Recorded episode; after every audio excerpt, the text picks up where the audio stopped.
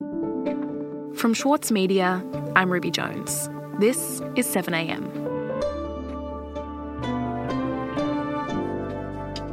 The Prime Minister has made reopening schools a priority of his response to coronavirus. Part of his argument is that school closures are leaving the most disadvantaged students behind. Those kids who, you know, like some others uh, don't have the same opportunities at home to be able to learn at home, who, who could lose a whole year of their education. And it is the children ultimately in the end and those you know, most disadvantaged who are suffering. And I think it's time. The federal government says schools are safe to reopen, but not all states agree. The question to Dan Andrews is sure, take a sledgehammer to defeating the coronavirus, but why are you taking a sledgehammer also to your school system? The national. Today, Jane Caro on how the political debate over coronavirus is reframing the inequality in education funding.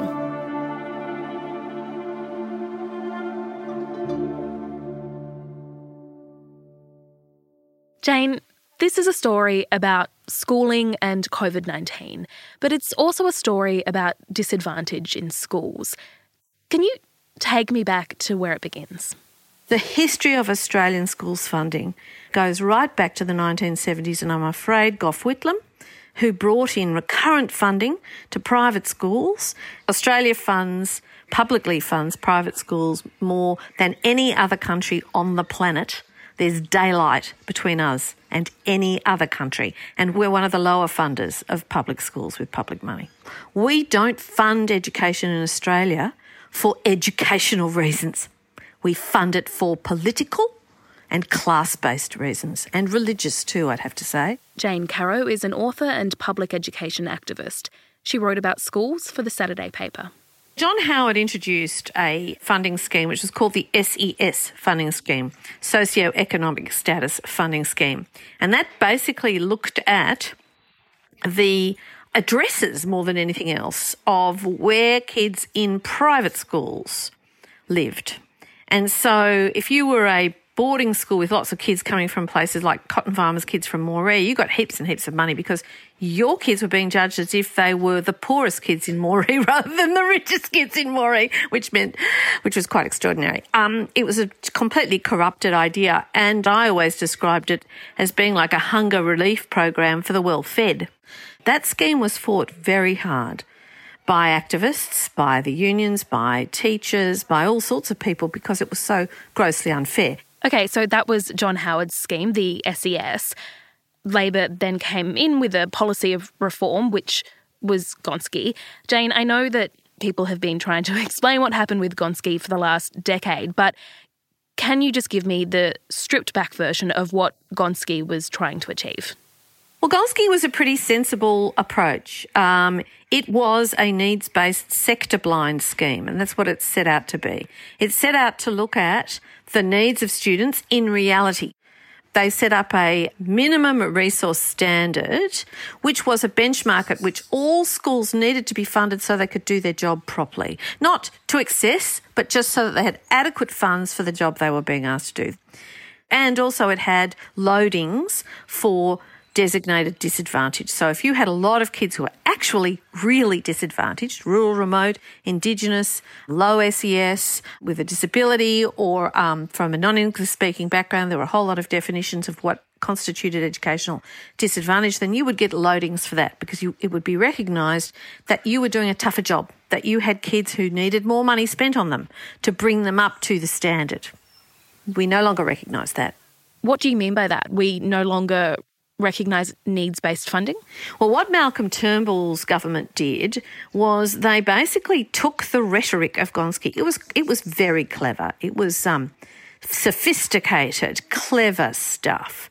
They took the rhetoric of needs based and sector blind, and what they did was they legislated an 80 20 split.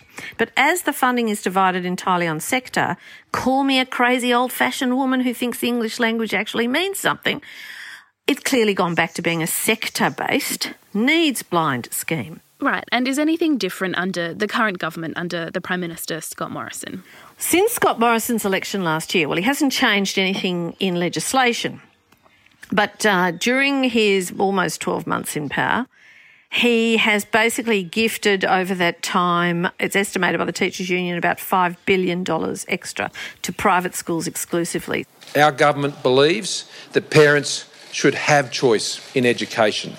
This has been a fundamental belief. Some of that has been drought relief. Some of it has been about the fires. Somehow, public schools and public school communities are uniquely immune from feeling any of those effects. From 2020, the Commonwealth will transition to a new method of calculating how non state schools are funded, and that will make the education system fairer and more equitable but it is uh, added up to about $5 billion on top of their already outrageously generous public funding. To support schools during the transition, the Commonwealth Government will provide, over the medium term, $3.2 billion to support students, parents, and teachers of non state schools. For students, this will mean. We now have a situation where virtually all private schools are funded above the minimum school resource standard, and it is not expected that any public school will meet the minimum resource standard in any time in the foreseeable future. And quite frankly, our national leaders turning their faces away from the neediest kids in this country and for them to turn it back when it suits them is um, it really, it, it, as you can hear from my voice, I, I find it gobsmackingly appalling and hypocritical in the extreme. We'll be back in a moment.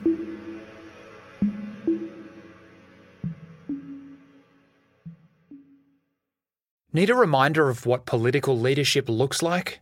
Australia's master of political satire, Jonathan Biggins, is back embodying the iconic Paul Keating, visionary, reformer, and rabble rouser. Due to overwhelming demand, one man comedy The Gospel According to Paul is returning to the Opera House, on from the 4th to 23rd of June for its final term ever. Secure your tickets now at sydneyoperahouse.com for an unforgettable evening. With award winning news coverage and reviews, the Saturday paper is essential reading for everybody. For a limited time, subscribe to a year of our quality, independent journalism, and you'll receive the Saturday paper's stainless steel coffee cup, made in collaboration with Fresco, for free. Subscribe from just $2.10 a week. Simply visit thesaturdaypaper.com.au forward slash offer. The Saturday Paper. No hot takes.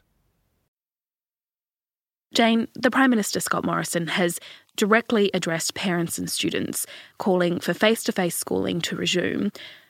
What kind of approach has he taken to try and convince the public that schools should reopen for all students? He has decided he wants all schools to go back, using the line that disadvantaged students are being uh, left behind by the lack of online access, you know, lack of ability to be taught face to face, that it's more damaging to them than it is to other groups of more advantaged students. It's a choice that they may have, some more than others. But we know for some families and students this won't be possible. The way that Scott Morrison approached this was to try and guilt public schools into returning by finger wagging them. And their education, what they learn, is at great risk of suffering this year. This will particularly be the case for families who are disadvantaged and on lower incomes about how, by not being in the classrooms, they were letting the disadvantaged children down. It's so important that children are able to keep physically going to school, particularly for these kids. How dare he? How dare he say such a thing? This man who was given $5 billion to fee charging schools and not an extra cent to the public schools that are dealing with the poorest kids, the kids who are furthest behind the eight ball. How dare he talk about their disadvantage? It is even more essential for those vulnerable students who we know won't get an education at home. It's a sad reality that we know it's true and we need to face it. He has tried to blame and shame and guilt them, which I think is outrageous. But what has he done for the private schools? He has offered to give them 25% of next year's funding early, approximately $3.25 billion. Scott Morrison and uh, Dan Tehan uh, have shown about the same level of interest in disadvantaged children up to a week or so ago as their previous colleagues have, which is precisely none. None at all. No interest in disadvantaged students until suddenly it became convenient for them. Okay, so those are the tactics that the government's employing here. But what is the bigger picture? Why does the Prime Minister, Scott Morrison, want schools to fully reopen? Yeah, look, I think it's economic, isn't it? They know that if they get schools back, then employers will start to put pressure on workers to go back. And they're hoping that they can uh, sidestep a uh, terrible economic cataclysm, really. And I do understand that that's a terrible thing and that, yeah, if we could avoid it, it's a good idea. I think it is an economic uh, problem that they're trying to solve using schools, and this happens all the time. It'd be nice if one day we tried to solve an education problem using schools, but I've yet to see it happen. And um, the other difficulty I think with it is that they're not being honest about it. I think had Scott Morrison come out and said, look, we've got this big recession staring us in the face, we need to do something about it, there might have been more sympathy. Instead, he cried crocodile tears over disadvantaged kids. And, and also, I think, to be honest, there's a political motivation as well. And I think schools are sick and tired of being used uh, for economic and political purposes rather than for what they're intended, which is to educate the next generation. Jane, do you think that this stoush over the reopening of schools under the threat of COVID 19 has revealed anything to us about our education system. I'm asking, I suppose, if there are any lessons that you're hoping can be learned from this situation. I'm hoping this is revealing to people that know the problems have not been fixed and in many ways have been exacerbated. And if that happens, then focusing in the way that he did, that Scott Morrison did on schools, has been a bit of an own goal. And uh, that's a good thing. We need more attention to be paid because the kids who aren't getting what they need to be able to catch up with their peers, this is something that will dog them for the whole of their lives. And they are the kids that then become problems for us all in terms of not being able to be um, properly employed, not having the opportunities that they would otherwise have. And we're wasting their potential, their talent, their abilities.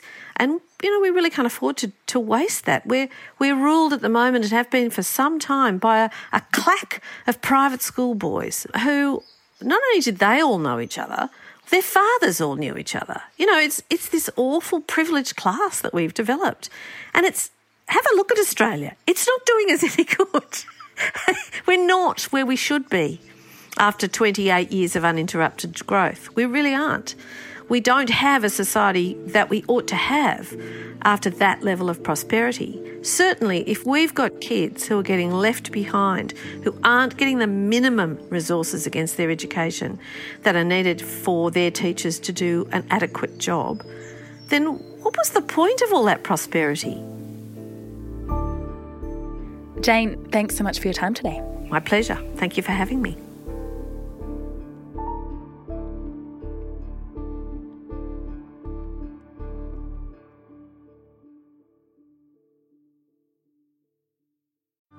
Mahler's music embodies the very essence of humanity. Experience his epic Song of the Earth with the Australian Chamber Orchestra, Richard Tognetti, and internationally acclaimed opera stars Stuart Skelton and Catherine Carby. Opens May 12. Book now at aco.com.au. Also in the news today, the Deputy Chief Medical Officer Paul Kelly has called on businesses and workers to adopt better sick leave processes to protect the health of the community. Kelly said that the most recent outbreaks of COVID 19 in Australia related to workers coming into work when they were sick. His comments were made just days before the National Cabinet is set to review Australia's economic and social restrictions.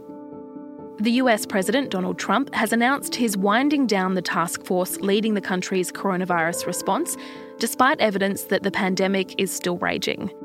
More than 71,000 Americans have died from COVID 19, and more than 1.2 million have been diagnosed with the disease. President Trump said, quote, Our country is now in the next stage of the battle against the virus, and now we are reopening our country.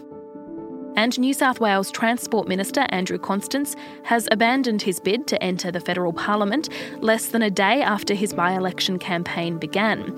The by election was sparked by the resignation of Labor's Mike Kelly. Constance was seen as a strong candidate after he rose to prominence during the bushfire crisis. In a statement on Wednesday, Mr. Constance said, I appreciate people will be confused by my actions over the past couple of days, and for that, I am sorry. I'm Ruby Jones. This is 7am. See you tomorrow.